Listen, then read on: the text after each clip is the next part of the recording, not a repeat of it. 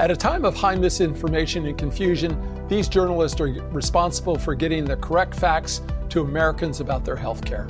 Well, you know, if I if I was trying to figure out what people want, I, I would say the keywords are clarity and, and transparency. And, you know, reporters, we need to do a better job too at talking to people about how the science continues to evolve.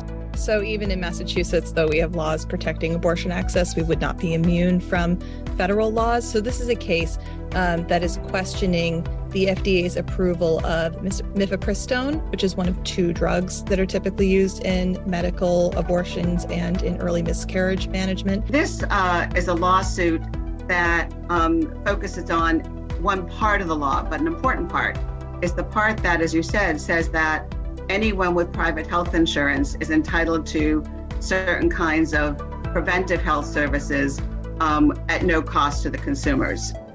And this judge said that not all, but many of those um, preventive services um, should not be provided for free.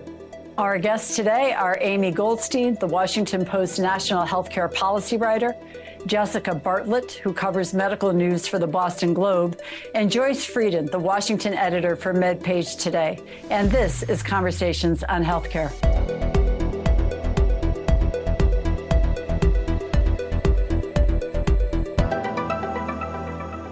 Well, welcome all of you to Conversations on Healthcare. It's great to see you. Amy, let's start with you. You recently reported on a federal judge uh, based in Texas who struck down the Affordable Care Act, free preventative health services to everyone with private health insurance. What if you could share with our listeners what are the implications of this ruling and how is the Biden administration pushing back? Well, this was an opinion that came down a week ago. Um, uh, from a judge that a few years ago had held that the entire ACA was unconstitutional. And that was the most recent case that went up to the Supreme Court, which for the third time said, no, the law is constitutional. And this uh, is a lawsuit that um, focuses on one part of the law, but an important part is the part that, as you said, says that anyone with private health insurance is entitled to certain kinds of preventive health services um, at no cost to the consumers. And this judge said that not all, but many of those um, preventive services um, should not be provided for free. Um, the um, argument on the part of some uh, conservative Christian plaintiffs um, who brought this lawsuit has to do with who it is who's defining which preventive services are cost free. Um, their argument being that the um, uh, U.S. Preventive Services Task Force um, right. does not consist of presidential appointees, and therefore uh, they're arguing, and this judge agreed, that um, that's unconstitutional. Uh, the Biden administration, which obviously is a big defender of the ACA, uh, the next day said that it's going to appeal this uh, this ruling, and some people think that uh, the plaintiffs, uh, not to get too nerdy about this, but that the plaintiffs may also appeal, trying to broaden the scope of um, of this of this opinion, which at the moment doesn't ap- apply to every single preventive service, and the plaintiffs may want to try to get a little broader. So this is going to go next to um, an appeals court based in New Orleans and uh, perhaps higher than that, and we'll see what happens. Will they try to get a stay on this first, or the Biden administration? It's um, almost inevitable that the administration is going to try to get a stay to prevent it from uh, the opinion from taking effect. Uh, in the motion saying that um, the administration is going to appeal, the Justice Department did not include in there uh, the request for the um, stay, but it may come as part of the details of the appeal. Okay, thank you. Well, Joyce, you've also uh, covered uh, this particular ruling, and, and I have to say, uh, you know, out in the field, this one made people sit up and pay attention uh, when this news came out because I think it's been somewhat popular in in many areas, popular. But I understand um, that it won't affect all preventive services, and I think Amy, that's what you were alluding to. But why uh, would screenings like uh, mammography or colorectal cancer screening still be covered? As uh, requiring uh, full coverage by their insurance, but other screenings wouldn't. What's the distinction there, Joyce? Well, as I understand it, um, the, the services that are affected are those that were recommended after uh, the enactment of the Affordable Care Act in March of 2010. So, since colonography and mammography uh, came before that, uh, they are not affected by the ruling. Uh, but other things like uh, lung cancer screening and skin cancer screening would be affected. So, if people have to start uh, paying a copay for something like lung cancer screening, which involves a CT scan, it could get pretty expensive for them. I see. Thank you very much for that.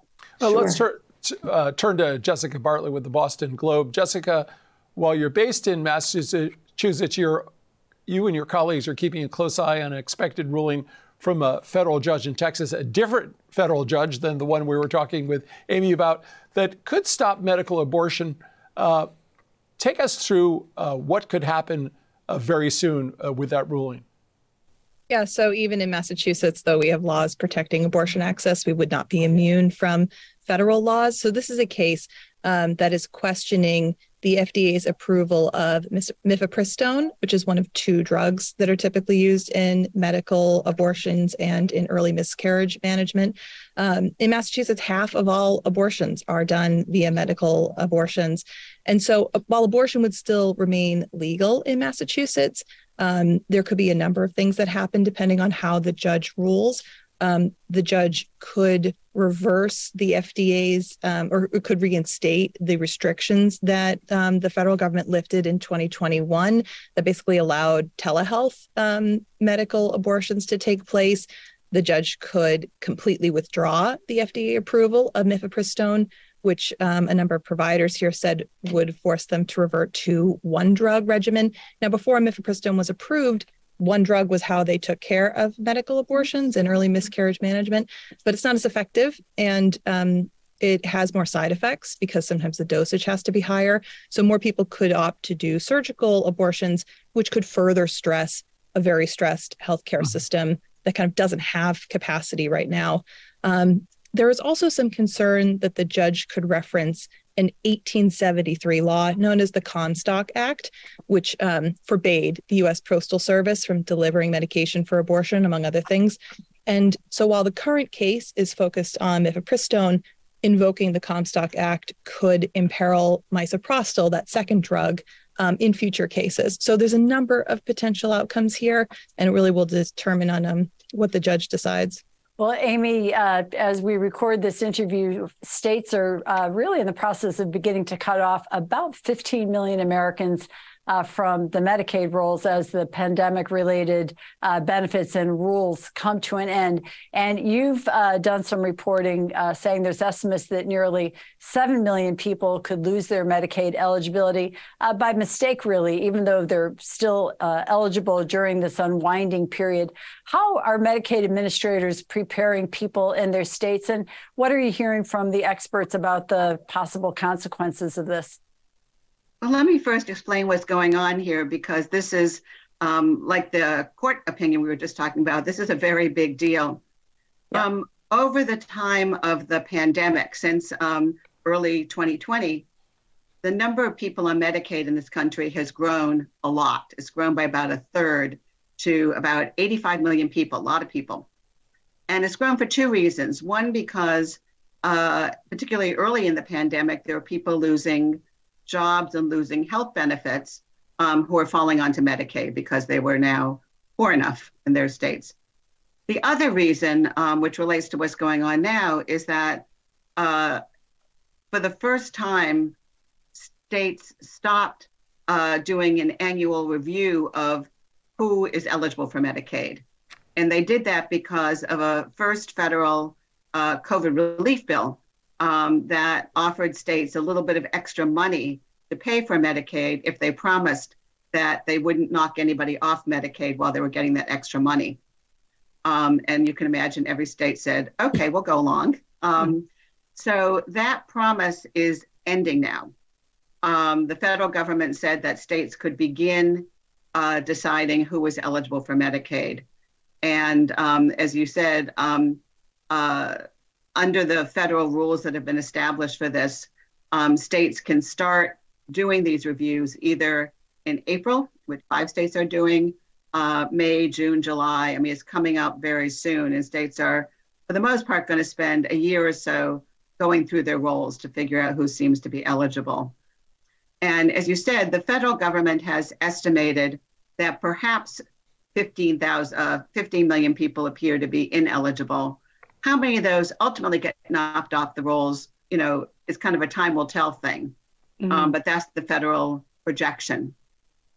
Well, it's, now, it's going to be a real disaster, I think, uh, all 50 states and the territories all at once, uh, because it's not only the people who are ineligible economically, but for people who don't pick up their email or have all the documentation to go in, uh, it, it, could it, it could really unravel.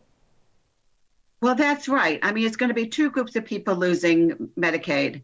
One, people who are no longer eligible because they are earning too much money now, um, or other reason they've moved out of state. Um, but also people who, as you say, uh, didn't respond to notices that every state's sending out saying, right. hey, you've got to pay attention now. Um, you need to let us know um, a whole lot of things about you so we can decide whether you still deserve Medicaid. Mm-hmm. And different states are being um, assertive about that to very different degrees. Um, so it's likely that in some states, people are going to be getting a lot more nudging to pay attention and really make sure that they're given an opportunity for their state to figure out whether they still should get Medicaid. And other states, people are just going to be falling off the rolls. Right. And Jessica, what, does the situation look like uh, your part of the country uh, as the pandemic-related emergency uh, comes to an end? And I'm wondering how Massachusetts uh, is is preparing, uh, but maybe other governments. I know Massachusetts has the 1115 uh, waiver up there. lots of interesting things going on, but how do you assess the lay of the land across the country? Yeah, well, we're actively involved here in um, the Medicaid redetermination effort. The state is really ramping up its efforts to make sure that the people who lose Medicaid coverage are because they're no longer eligible, not because they um, miss some administrative right. mm-hmm. process. Um, but also, as the federal pandemic winds down, the state too has declared an end to the emergency and has set a, an end date. Um, now, as part of that, um, some of the things will remain. The governor has um, or will file legislation to keep certain things. Um, but overall, health experts say that this is um, signaling a shift from a pandemic to an endemic stage. Um, and the biggest debate that's happening right now is as part of that unwinding of the emergency, at least in Massachusetts, the mandate that masks remain in healthcare settings um, will go away. And so there's a lot of debate about whether um, healthcare facilities should keep masking requirements, if it should be decided on an ad hoc basis, um, which health experts weigh in on this, if it's too early. And so there's a lot of discussion about that as the state tries to shift from an emergency state to more a, an endemic state of the crisis. Well, Jessica, I think you must have been hanging around the water coolers within our organization today because that's certainly a, uh, not that there's really water coolers anymore anywhere, but that's certainly a uh, the bubbler, as we call it in a topic of com- their individual water yeah. bottles. That's what we've gone to.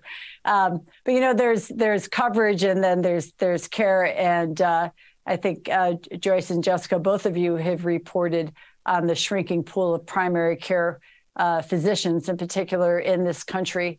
Uh, are there initiatives that uh, either or both of you are seeing that you think are successfully uh, addressing the issue?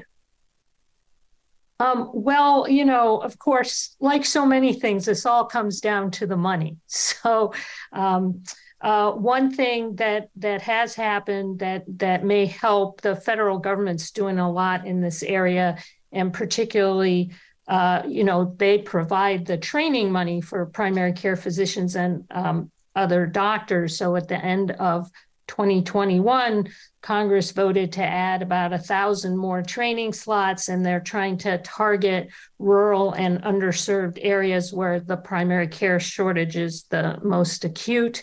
And then there are more recent things going on. Actually, about two weeks ago, a group of 30 healthcare organizations uh, wrote to the Centers for Medicare and Medicaid Services asking them to boost payments for primary care doctors who participate in a particular kind of Medicare program called the Medicare Shared Savings mm-hmm. Program. Mm-hmm. And another thing that I thought was interesting in a webinar I uh, covered uh, last week was a, a, woman who was a former Medicare official. And um, she was suggesting splitting the way doctors are paid into 2 mm-hmm. So, right now, there's one what's called the physician fee schedule. She's saying you should have one fee schedule for mostly primary care services, what they call evaluation and management, and then a separate fee schedule for tests and procedures because that kind of gets more of the political blowback. So it'd be easier to raise uh, the rates on the primary care schedule. So I thought that was interesting as well. Massachusetts um, the state has t- uh, undertaken an effort to at least establish a baseline for primary care doctors and the shortages therein um, to identify where action is needed and where investment is needed, but also to track how well their mitigation strategies work. Um, mm-hmm. Um, and in talking to primary care doctors, you know, a number of them said a good area to focus on um, is the reimbursements, given that they are lower often for primary care than for specialists. And that impacts the pipeline of people who are even willing to go into the field versus some other more lucrative fields to pay back that medical debt. Yeah, mm-hmm. and, and there's so much going on in terms of uh, ACO REACH, uh, as uh, as Joyce mentioned, the uh, the shared savings, which has no downside, only has upside uh, opportunity for people. So a lot going on. Amy, I'm thinking about the locus because every so often I hear that the Medicare trustees are estimating that the fund is expected to be insolvent, in this case by 2031. Uh, I'm wondering if there's time or appetite, uh, appetite uh, in Congress to be able to solve this. They can't pass the, the debt issue. Uh, do you think there's some fix that can uh, come about in uh, this Congress? Um, before I get to the um, Medicare solvency question, let me just go back for a split second to uh, the question of not quite enough primary care doctors. I mean, this whole question of the mix of primary care versus specialists in this country has been an issue for a very long time. It's not something that's just emerging. Mm-hmm. And the Affordable Care Act, in fact, um, you know, more than a decade ago now, tried to address that by increasing payments for uh, um, for people going into primary care. Um, and there have long been um, efforts within HHS uh, to try to um, uh, provide, you know, loan forgiveness and other kinds of financial help to doctors in training who are willing to go into primary care, particularly in areas of the country where doctors are scarce. Um, suffice it to say, those efforts haven't um, all succeeded, which is why we're still talking about this. Mm-hmm. Um, okay, as for the Medicare um, trustees report, this is a report that comes out um, every year. It comes out together with uh, the forecast for Medicare and Social Security, which are obviously two big pillars of this country's social safety net. And as you say, um, the report that came out just a few days ago uh, said that it was going to be 2031 uh, when uh, the Medicare hospital trust fund. This is just the portion of Medicare um, that covers hospital bills, um, not going to your doctor or stuff like that. The hospital trust fund was going to uh, not have enough money to fully pay what it should um, starting in uh, 2031. That's three years later, actually, than last year when it was predicted to be in uh, 2028. But either way, you can see that's pretty close. So you asked about both um, are there ideas and is there the will?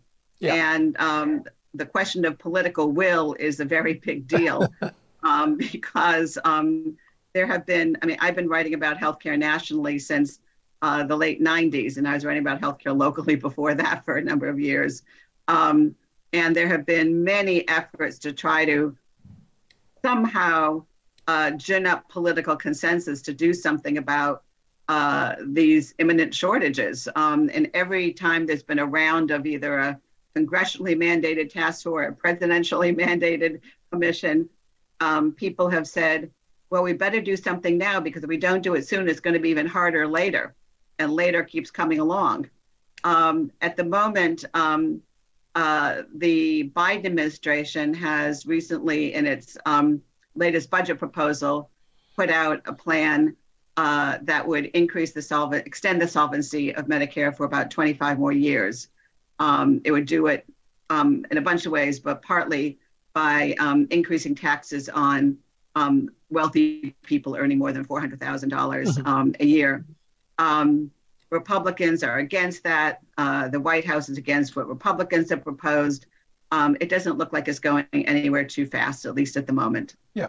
Well, Amy, I, I will say that uh, we're both veterans of many decades of issues, solutions, issues, uh, solutions. And Joyce, I want to uh, ask you about um, sort of where the American public is uh, from what you see around their uh, assessment, their trust uh, in public health as we've come out of, hopefully, certainly the worst of the COVID pandemic. You wrote about a study that basically said that Americans don't expect their public health leaders to be perfect on this, to make mistakes. Uh, they understand that it's not a given that you're going to be able to immediately contain an outbreak of an infectious disease.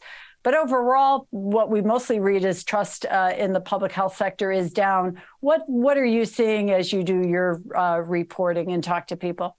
Well, you know, if I if I was trying to figure out what people want, I I would say the keywords are clarity and and transparency. And you know, reporters, we need to do a better job too at talking to people about how the science continues to evolve. So instead of getting mad at the CDC for saying, oh, masks don't protect you from COVID one day, and then saying the opposite the other day, you know, the, the idea, letting them know the idea that as evidence comes in, things change and, mm-hmm. and the advice is going to change. And, uh, you know, I think that this is particularly important right now when everything's gotten so politicized, especially uh, with the whole health freedom movement of people saying that they should be free to wear masks or not wear masks or vaccinate or not vaccinate. So I think that's what I get, the sense that people mm-hmm. are looking for. Hmm.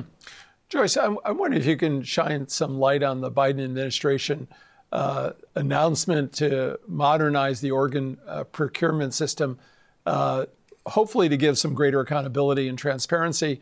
Uh, I, have read that it's going to double the resources available. I don't know if that means it's going to double the number of organ uh, recipients or donors out there, but uh, you know the current process seems to be very antiquated. Um, I'm wondering if you can um, opine on whether or not the plan can turn things around.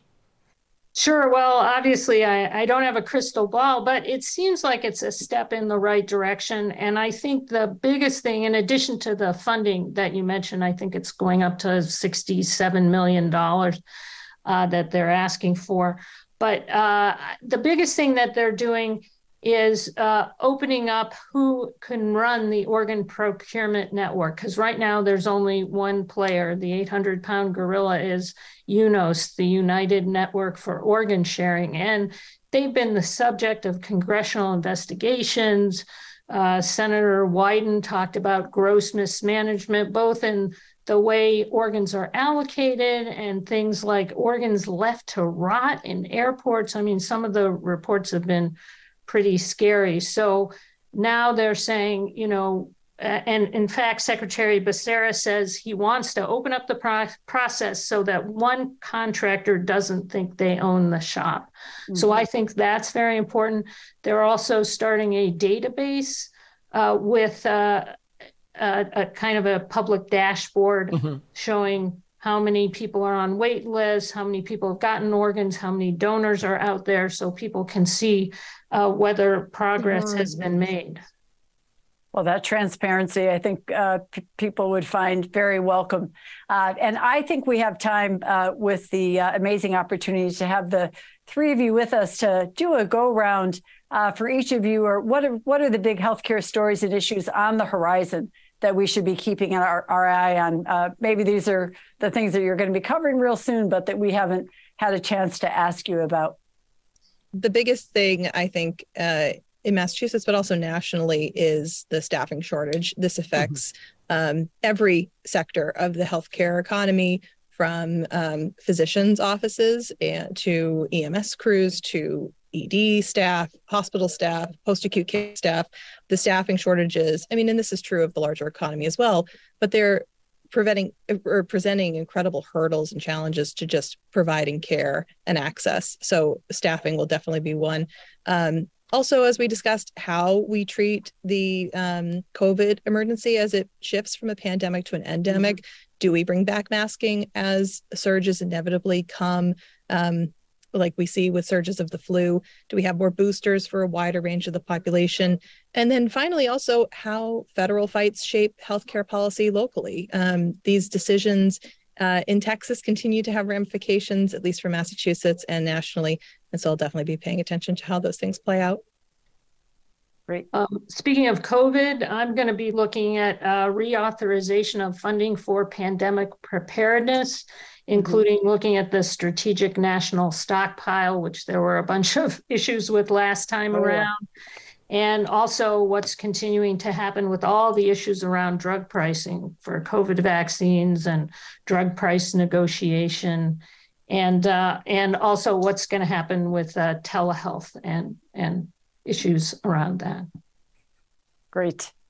And to wrap up, um, I want to circle back to what's going to happen with Medicaid because mm-hmm. we know that the um, big unwinding project um, is beginning, but we don't know yet what's going to happen. Mm-hmm. And there are a lot of people's lives are at stake. And that's kind of a subset, even though that was kind of disentangled from the public health emergency, which is ending next month.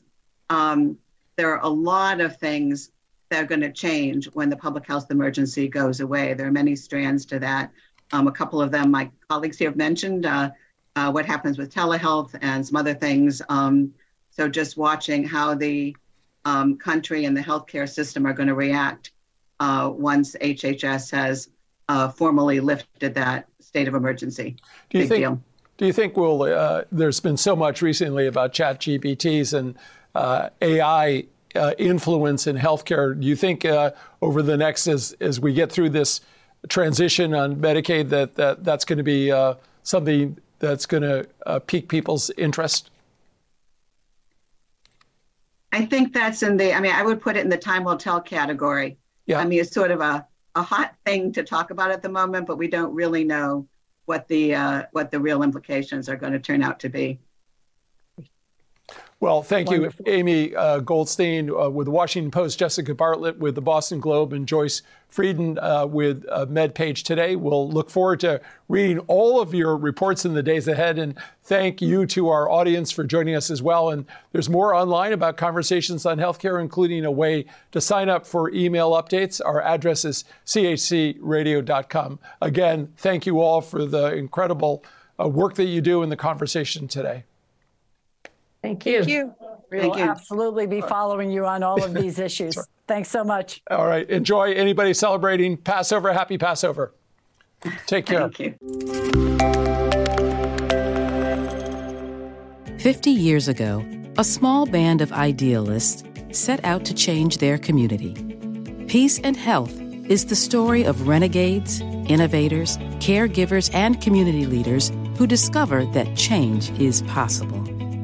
This improbable journey is captured in compelling detail by author Charles Barber. Cornell professor Dr. Joseph J. Fins says it reads like a novel, but it's all true. Peace and Health. Available now because healthcare is a right, not a privilege.